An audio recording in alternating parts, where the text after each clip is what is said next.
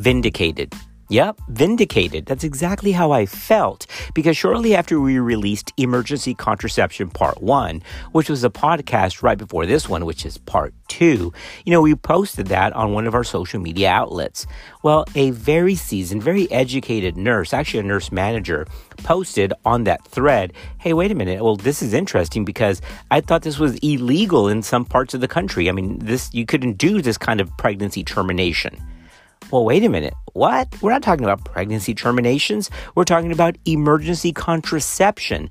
And that's exactly what we said in the intro for part one. There's so much misunderstanding and misperceptions about what emergency contraception is and what it isn't. That's why we did this part one and part two session. So, in this episode, we're going to review part two of emergency contraception, which has some very real world questions like Does weight or BMI affect the efficacy of a pill? And who should take emergency contraception? What if they have a contraindication to traditional birth control pills? And when do you have to redose a dose? Yeah, redose a dose? Yeah, that's exactly what I meant. Redo a dose or redose a dose. So, we're going to talk about all of those real world questions and get into and wrap up part two of emergency contraception right now.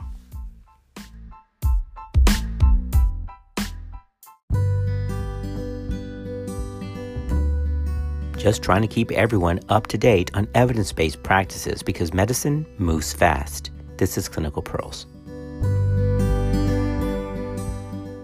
All right, podcast family, let's get right into it. Does BMI affect efficacy of hormonal emergency contraception?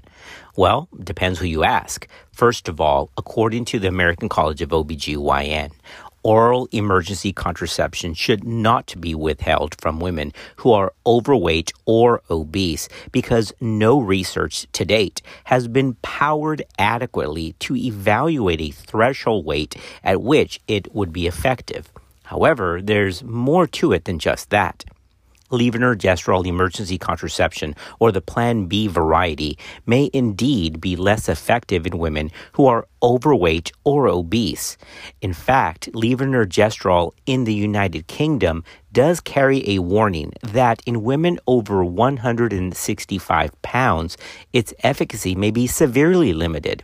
Additionally, data also suggests, but it's less clear, whether BMI affects ulipristal as well.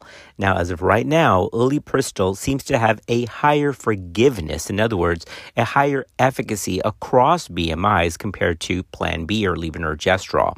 So, if there is a weight effect with ulipristal, it seems to be at a much higher absolute weight. We're talking about 195 pounds compared to the 165 pounds of levonorgestrel.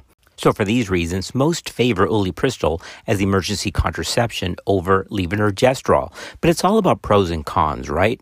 The benefit of levonorgestrel is that it's over the counter and you don't have to wait for a doctor's visit or telemedicine to get a script. You can just go to the store and get it without age restriction. And that's fantastic.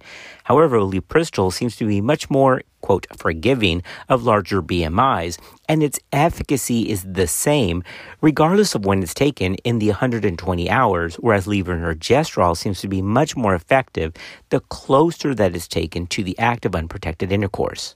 Some authors have suggested to get around this whole BMI thing, if a patient is above a certain BMI, well, that's basically 25, and definitely if they're over a BMI of 30, and they choose on taking levonorgestrel, even though there's not a lot of data behind it, some have given expert opinion, in other words, that's level C opinion, that they should take two Plan Bs.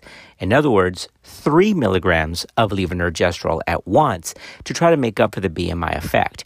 That is a consensus opinion. And again, there's not a lot of data for that, but I kind of do like that approach. So if a woman is over 25 BMI, or definitely over 30 BMI, and she chooses to use levonorgestrel, it is safe to take two Plan Bs, 1.5 milligrams each. In other words, three milligrams total together to try to make up for that weight discrepancy.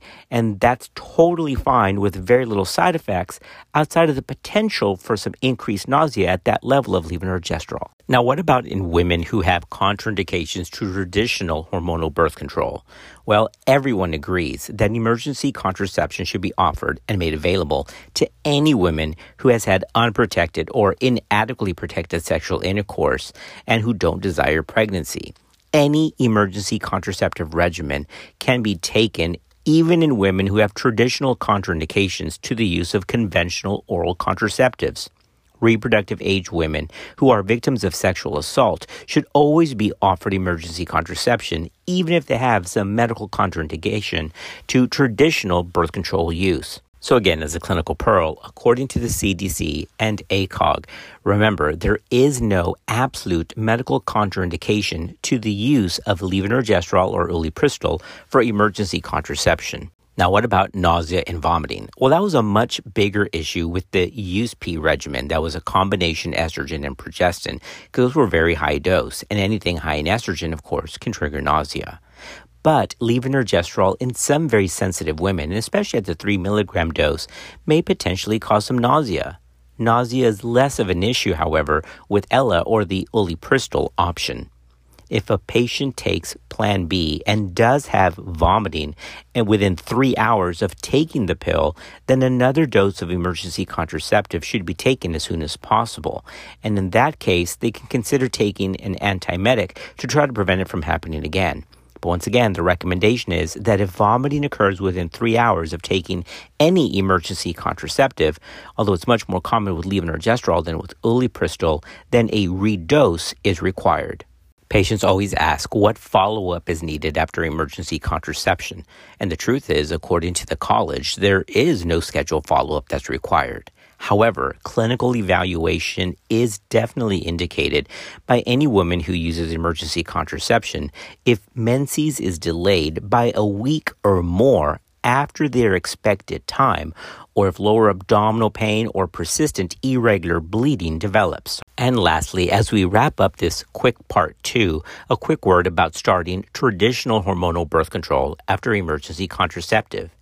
After levonorgestrel, any form of oral hormonal contraceptive can be started immediately after the use of levonorgestrel.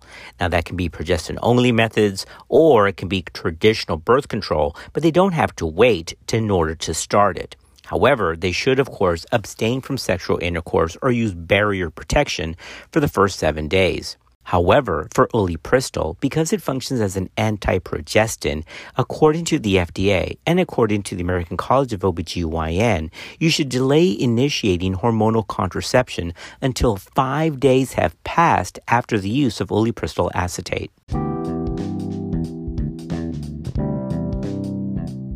All right, podcast family, that wraps up part two on emergency contraception. I really do hope that that helped to clear up some misinformation and misperceptions regarding the use of emergency birth control.